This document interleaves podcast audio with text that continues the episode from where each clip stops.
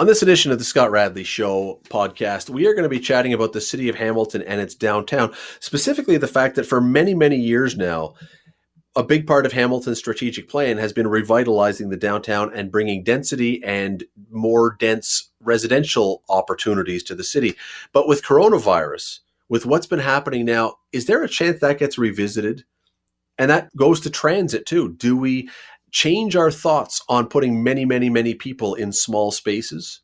Does that happen? Well, we'll talk with Councillor Brad Clark about whether he expects any changes there. We're also going to be chatting about something that's been thrown out there from the federal government, which is the idea of making it illegal to post things online that would be considered damaging or bad or erroneous information about coronavirus.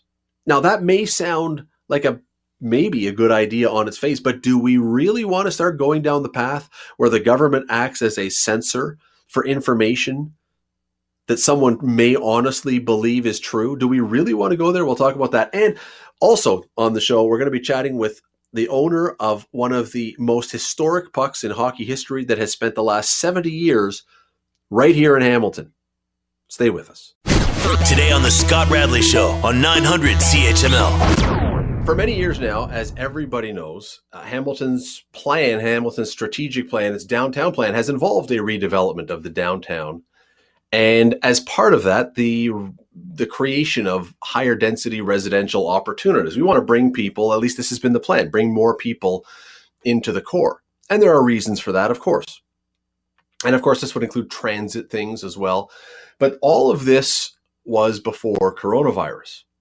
And now we're being told that rather than being in tight quarters, we should be further apart. We should be social distancing. You know the words now. Social distancing is the word of 2020. Make no mistake. But mass transit in the city is no longer mass transit, really. It's like 10 people, I think, is the number that you're allowed to have on a bus right now. And what we're going through right now may be demonstrating to us by necessity a new way to do business that requires less commuting. And it got me wondering whether all of this is going to change how our city looks at downtown issues as we come out of this on the other end. Brad Clark is the counselor for Ward 9. He joins me now. Brad, how are you today? I'm doing fine, Scott. How are you? Excellent. You're enjoying your social distancing? I'm not sure the word enjoying would be the top of mind to describe physical distancing. Um, we're hanging in there. Everyone is healthy here. That's good. They are with your family as well. They are. That is good. Uh, for years now, the push has been on within the city to um, curb suburban sprawl and bring more people into the core. And you've had some success with that, certainly, certainly with younger people, younger workers, new people into Hamilton. They have been buying into this. Uh, and then this coronavirus thing happens. And I'm wondering do you get the impression that when we go through something like this, that it's going to make the suburbs more appealing again or more desirable again, or does this do nothing to change anything? I'm speculating, but I and you know I hate doing that. Uh, but I don't think it's going to change a whole lot. I think that we will find that there will be some individuals who will point to COVID 19 as the reason why we should continue suburban sprawl. I think that in Hamilton we will continue to find a fair portion of um, suburban development as well as a fair portion of uh, intensified development along transit corridors. When I look at communities or municipalities in South Korea, they, they, there isn't a more dense population and yet they were able through physical distancing to significantly minimize the impact of COVID. So I don't think there's an argument there that we have to go to uh, spread out housing. No, and, and, you know the argument it's a good the South Korea one is a good one, and at the same time, so many of the other places that have been hit the hardest are dense areas. So you've got the same situation but two different results, and people are going to interpret that I guess however they would. Yeah, I, I, I suspect they will. Um, when I look at what's happening in New York City, um, you have to compare what the governor has done in New York and compare with what South Korea did, and, and there is a difference. So these things, I mean, look, you can't ignore things like this because we don't know if there will be another pandemic. I mean, when was the last one? It's been a while. Uh, you can't make all your plans based on the worst case scenario at the same time, I'm not sure that you can completely ignore it for the future either. So, do you see that this becomes an issue even to be discussed around the council table, or when everything gets back to some form of normal? Do we just carry on and say, well, that was unfortunate. Uh, let's hope that doesn't happen again, but that doesn't really affect us at all? I would be naive if I thought that it wouldn't come up around the planning committee in discussions with regards to the GRIDS uh, process uh, for the municipality of Hamilton. But I think it's important that people understand that there is more emergency preparedness planning, and there is always ongoing planning within public health to deal with crises like this, as there is at the province and, and the federal level. Um, and it takes into account whatever um, type of municipality we grow into. I mean, Toronto interest- is a dense municipality, but by the same token, they have handled it well. And and as I was going to say, what I mentioned before, you will interpret this how you wish to interpret this. You can just go on social media, and those who are um, urbanists are looking at this as a thing to push for urbanism. Those who are suburbanists are pushing. I mean, it's there's it's going to come up, I would assume, but it's going to be based on whatever your preconceived notion was going into it. You're ju- you're describing the dynamics of human nature. Of course, there folks who are and Hamilton City Council will say, "See, this is an example as to why we need more suburban development," and those who are uh, pro intensification will point to you know um, municipalities and cities around the world that that did an excellent job with COVID. I don't think there's a fair argument on either side. I think COVID 19 is what it is, and if a municipality, a province, a country was organized and got their act together, like we did in Canada, in Ontario, and in Hamilton, then we were able to minimize the impacts of COVID 19 dramatically. And so kudos to our political leaders who, who did the right thing. And yet, in the United States, we're seeing areas where they didn't do the right thing, and as a result, they have had significant issues. You're listening to the Scott Radley Show podcast on 900 CHML. Chatting with Brad Clark, not apparently I said Brad Ward. That was a he was a politician in Brantford in 1995 when I was working there? there I have no idea where that name came from out of my subconscious. But anyway, Brad Clark is who we're talking to, municipal politician, city councilor here in Hamilton. I won't say that oh, you're getting old. oh, you, you, can feel free. You know, it's when when it's my grandmother used to have this happen where names would pop out of her head from you know the war years, and I would like, where'd that come from? Well, that's me now. Um, genetic, then okay. it must be. It must be, and with age, yes. Um, you mentioned before that you you know you don't want to speculate too much. You don't like to guess too much. That's the area for the amazing Kreskin and others. But do you think what we're going through right now is going to change how people work? I I, uh, I believe there will be um, some consideration in the business community about the way they operate, and even in in the government sector, the way they operate. I think there'll be a more a larger willingness to allow people to work from home more frequently, knowing that you can put systems in place that protect um, the security of data and things along that line and, and still get things done. So I suspect it will happen. Will it be a dramatic shift? I don't think so. And, and the reason I ask that is because that would seem to be a new but an important uh, piece of a discussion around transit, which is always a discussion around the council table. But if suddenly we anticipate lots of other pe- lots of people now are going to work from home rather than having to get on a bus or a car or whatever, that would seem to change to reframe the discussion, perhaps. Yeah, I, I, I can't see that dramatically happening. There are, like I say, there are some um, work situations that would be more amenable, it would work in that those conditions than in others. Um, we have a large service industry. We have a large uh, construction industry. We all of those different industries. They're not the types of jobs that people can do from home, but there are some office jobs, IT jobs, um, finance jobs, things along those lines that I think people then are starting to realize that they can do things a little bit differently You've been a minister, a cabinet minister at Queen's Park, minister of transport, as it turns out. Um, you've been in those offices now, obviously not under the circumstances they're dealing with right now, but you know how that place works. Uh, do you anticipate or do you believe that the billion dollars, since we're talking about transit a bit, do you believe that billion dollars that has been talked about for Hamilton for so many years now, do you think it's still going to come in the current economic situation? I think they would be hard pressed not to deliver uh, on that mi- billion dollars uh, if it was for a form of higher order transit. I think the political fallout would be too severe I think the ramifications and the level of trust between municipalities and the province would be too severe if they reneged on Hamilton, and then every other mayor across the province would be wondering, well, if they did this to Hamilton, would they do it to us? So I, I, I don't see that happening would would it be something like that though? And again, this is just what I wonder with the billions of dollars the province is shelling out, and with with reason right now. I mean, it, you know, we we understand the circumstance, but uh, you know, my first thought was, well, is this the moment when they say when this is done? Look, everybody, all those things that we had promised. I'm sorry, we got to reevaluate these because we had an unexpected expense in the billions and tens and maybe hundreds of billions of dollars.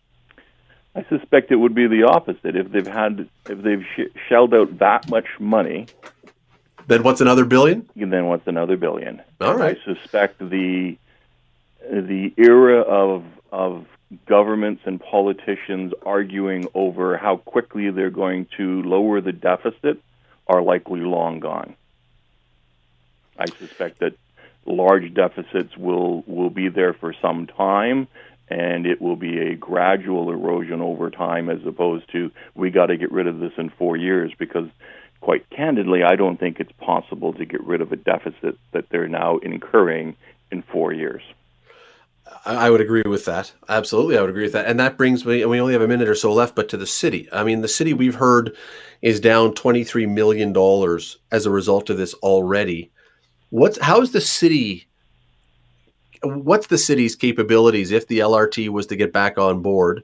What would be the city's capabilities to contribute to this in any way? Because we're now even more in the hole. Can we do that? Can we find some more money?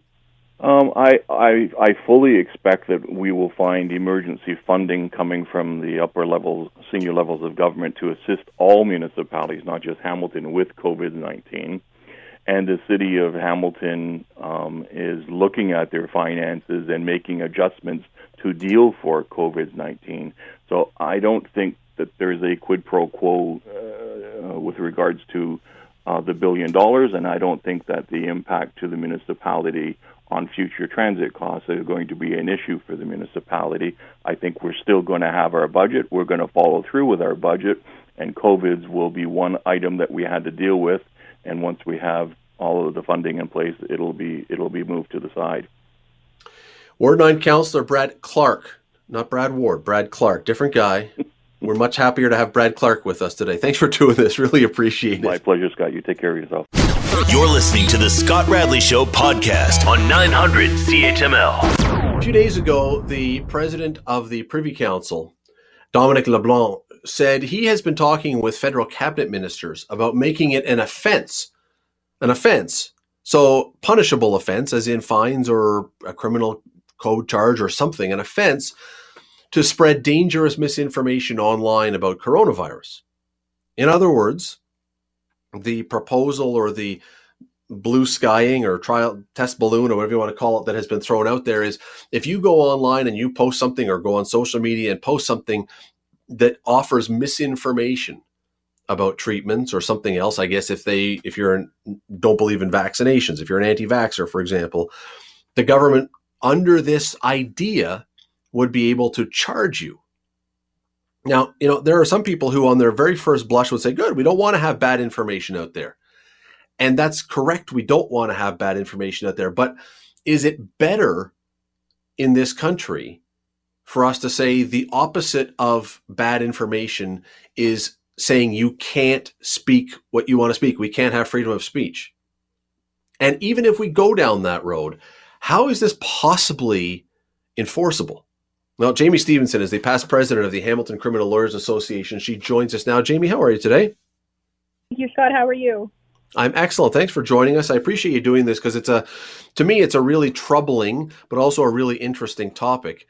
And, and here's why: it seems like a, to me, it seems like a really, really bad idea because if the bar is simply spreading misinformation, you would think the government has already broken its proposed law. It said that the virus wasn't coming here. That's in, misinformation. It said the closing the borders was a bad idea. Uh, that was misinformation. It said stopping flights from China was a bad idea. Well, that was uh, wearing masks, self quarantining.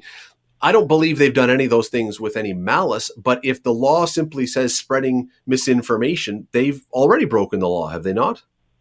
They have, and according to their definition, as we know it as right now, any issue that is in its infancy, as this issue is, is going to be fraught with misinformation because every time we turn on the news, the information changes because it changes when progress is made. It changes when the research changes. It changes when the information that those who are giving us the information changes, just like you said, when we talk about whether border closures were necessary, whether we should wear masks or we shouldn't wear masks, all of those things are changing. And as you said, it's not as though the government was necessarily giving us misinformation on purpose, but how do we define what misinformation is when someone believes that information to be true? So if someone had in the if this law had been in place already or if a law along these lines had been in place already and someone had gone online and said, "Look, you can pr- potentially prevent getting coronavirus by wearing a mask." And the government had taken the position that no, a mask does nothing for you, theoretically, I guess, based on this idea, you could have faced some kind of charge. And then what happens if you were convicted or if you've paid your fine or did whatever else? And then later on, two weeks later, the government comes out and says, you know, a mask might actually be helpful. What do we do? How do we untangle that? Well, and that's the problem. And you really can't go back. Even if the government says, oh, okay, I'm sorry, we were wrong we're going to withdraw that from your record or whatever that is, it's too late. You've already been through that process, whether you've, as you said, paid a fine, hired a lawyer, or just been through the embarrassment if it's been something that's been publicized. And the difficulty is that, again, with this issue in its infancy, there are studies on both sides of the equation. There are studies that say, well, this will help, and there are studies that say, well, that will help, and that this the other thing that you said won't help. So when you look at it again, how do we define misinformation when if I can bring to you a study that supports my position, you may not accept that study. You may say, well, I have a different study. But again, who gets to decide whose study is right? Who gets to decide that, well, because the government said so, it's right? That's completely contrary to our democracy for for someone to be charged with something criminally and again it's unclear whether they're throwing out the idea of a criminal charge or a fine or something but for for someone to be charged and then convicted there does have to be some level of intent or an understanding that what you're doing is very likely to cause harm right? It can't be you can't hold a true belief that what you're doing is right. Well I, I suppose you could if it was obvious but what would be the rule? What would be the rule that would say you could get charged as far as intent goes well, that's the difficulty because the fundamental basics of criminal law, and this is literally law 101, is that in order to commit a criminal act, there has to be an actus reus, the doing of something criminal, and a mens reus, the intent of doing something criminal. So if I publish something in the in the news or online or on my Instagram account that I truly believe to be accurate information, if I'm basing that on a study or I'm basing that on a source that I believe in, then who's to, then I have no mens rea. I have no intent of publishing misinformation. So how, how then can I be convicted of that? And that goes so holistic medicine, or I'm no, no, if, so if I'm someone who believes in holistic medicine, or I'm a chiropractor, or certain chiropractors, or whatever else, who a natural healer, someone who truly believes in what I'm doing, even if other people may think it's not right, it would be very difficult to say you're spreading maliciously spreading information that you know to be bad. Exactly, and that's the problem because we are entitled to our beliefs, and our beliefs are founded on either believing what we've learned from others or what we've learned from our own studies. And that goes back to what I said at the outset is often cases in science, you can find study A, B, and C that says X. But then you can also find study C, D, and E that says Y. Both have studies that support their relative positions. You mentioned vaccines, and that's a pretty hot button topic, and I'm not going to opine on what I think of that. But you have two very strong opinions on both sides, and they're based on scientific research, those opinions. The opinions where people say vaccines are good are based on scientific research, and the opinions where people say vaccines are bad are based on scientific research. So, who determines who's providing the misinformation? You're listening to the Scott Radley Show podcast on 900 CHML. A number of people in the federal government, including the president of the Privy Council, have thrown out the idea of making it illegal to put things online that would be considered bad information about COVID. Now, it's unclear at this point how, in fact, something like this would be done, whether you have to apply the term maliciously doing it, which becomes very difficult, or just putting up bad information. Nonetheless, it's an interesting and troubling position to take because of the so many different problems that would lie when you start trying to take away free speech and the and the opportunity for people to express their opinions. Jaime Stephenson, past president of the Hamilton Criminal Lawyers Association, joins us. And Jaime, if somebody was ever to do this, and if somebody from the government were to lay a charge, and they hired a lawyer, the person who was now charged, the first thing that lawyer would do is say this person truly believed what they had posted, that there was no malicious intent here, which would mean the Crown would have to then prove some sort of malice or prove that they didn't, in fact, believe what they said they believed. How do you prove that someone doesn't believe something? And that's the challenge. They would have to they would have to somehow prove that either they didn't believe it or that they had reason to to know that it was false. So again, it comes back to the issue of if I believe vaccines are bad because of the studies that I've reviewed and I post that on the internet and somebody says, no, you're wrong and you're posting misinformation about vaccination, specifically about the COVID vaccination that may or may not ultimately be developed.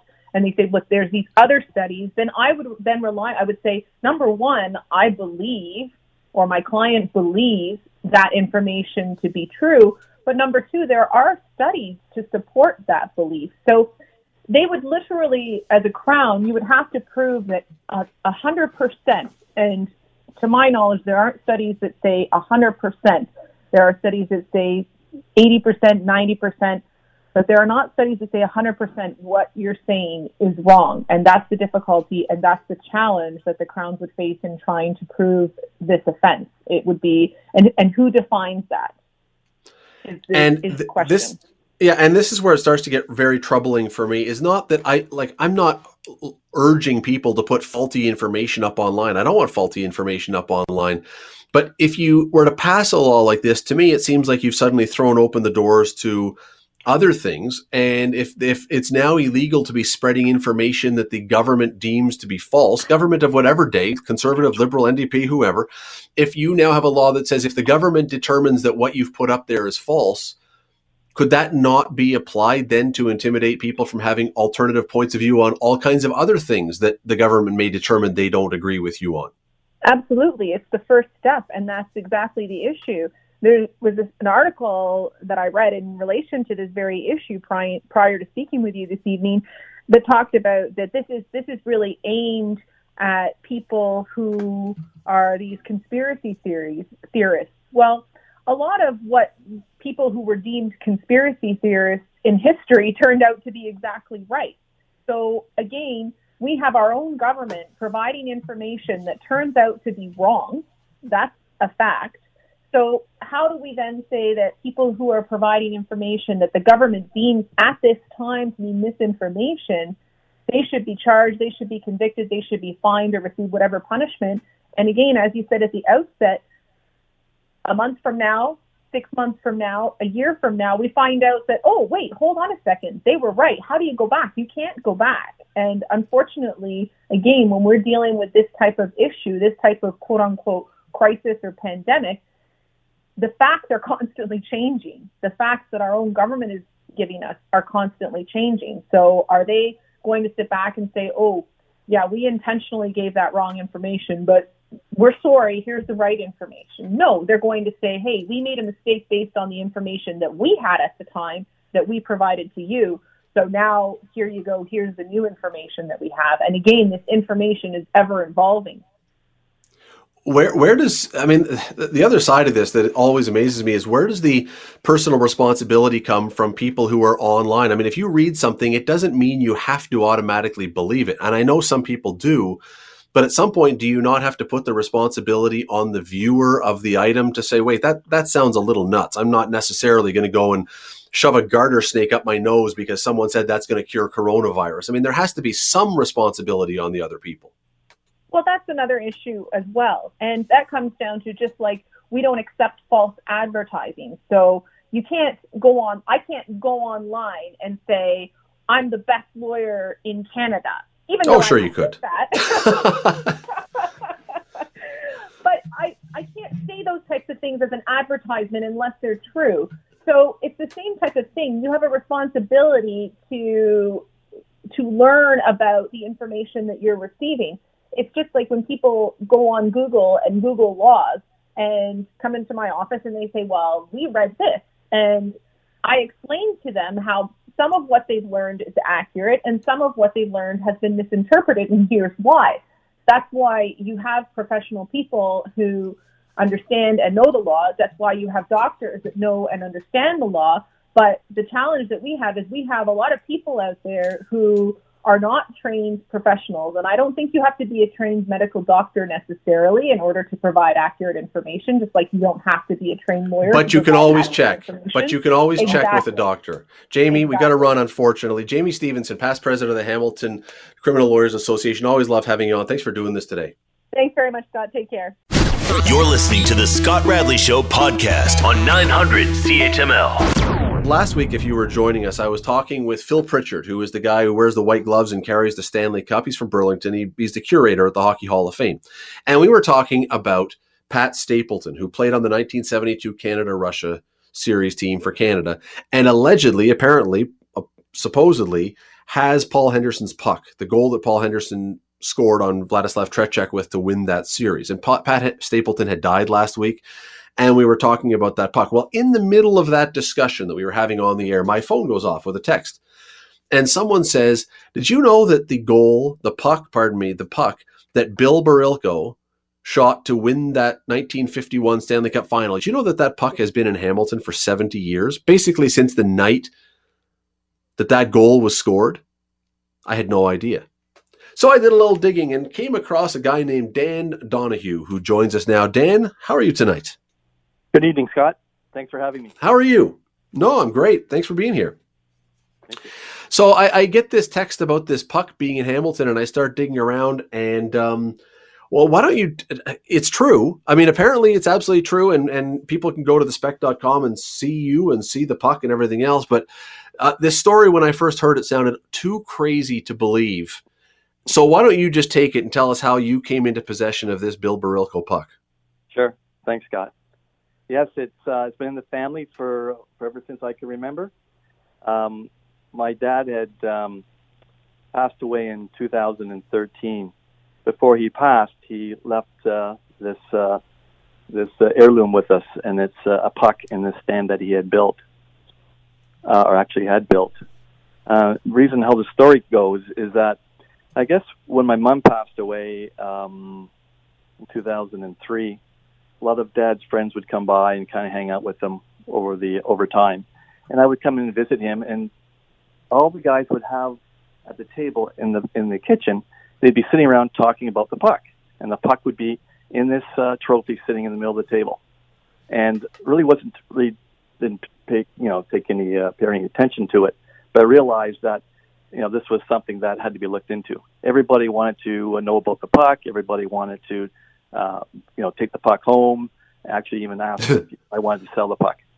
So as I dove, how, uh, how did you come in contact? How did your dad? How did your dad come to own it though? How did it come to be in your house? So we looked into that. So what happened was, uh, Dad uh, had season tickets. So his his grandfather had season tickets. Um, and what happened is that that day um, he was invited by his dad. It was his turn to go to the uh, to go to that game. So he had tickets for the game, and uh, he had four tickets just up from the blue line. And that night he went uh, with his dad. Um, my my grandfather didn't drive, so he had uh, he had a driver. They drove uh, to the Maple Leaf uh, Gardens, and it was his turn to to participate or watch the game that night. So what happened was, um, once he scored the goal, uh, Dad had sat there with his with his dad, saying, "Hey, Dad, look at the uh, look at the puck as it sat in the net there. Can I go down and retrieve it from the goal?"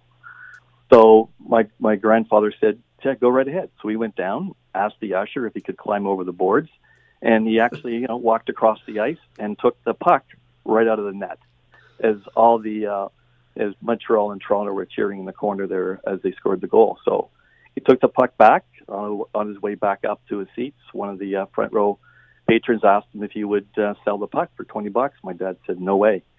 So he went back up, showed, uh, showed his dad, look what I got.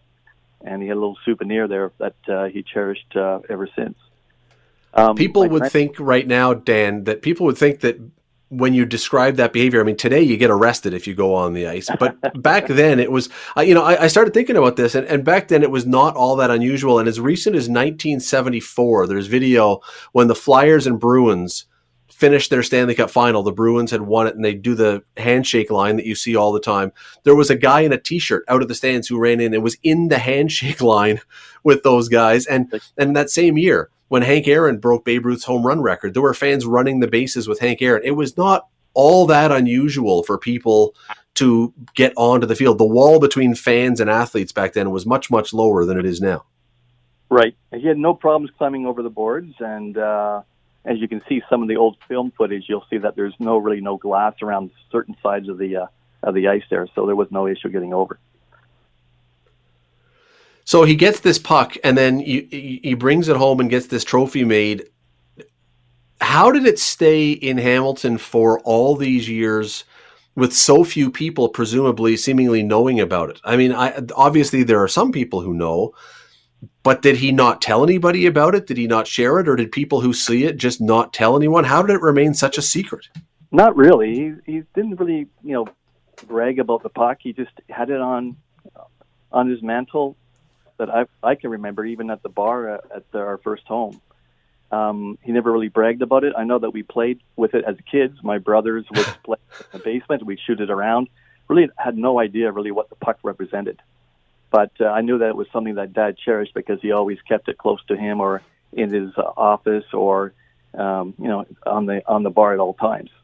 So, like I said, it wasn't really until you know the passing of my mom where they got interested because all his, all my dad's friends were interested uh, in the pocket, wanted to know if I would sell it or if he would sell it. So that's when I did the investigation. Um, I worked with uh, uh with my nephew. No, no, I was the pocket itself sorry, we just had a tiny bit of a delay here, but I was I was going to say that I did hear from a guy named Jack Wise today, and he told me the story that his dad had apparently been your grandfather's driver to some of the games, and says the story that you are telling and that your dad told you is hundred percent the same story that his dad told him because his dad had driven your grandfather and father that day. Wow, that's I would love to meet meet with him or get his name. I'd love to chat with him on that but it just backs it up. It backs up the story that this was, you know, that this actually happened, that he got a puck from somewhere. Now, the question became you took the puck after your father passed away to the Hall of Fame to sort of say, Here, I've, I've got the puck. And what was the response you got when you took it to the Hall of Fame and, and showed them? So I met with Phil and Craig uh, at the Hockey Hall of Fame, and they said, Hey, I have the uh, I have the winning puck uh, in the Hockey Hall of Fame, actually, and uh, and here it is actually I brought my puck down to show them, and actually they showed me what they had in the Hockey Hall of Fame. So it was two different pucks, um, and uh, we had to figure out how we are going to prove that we had the right puck.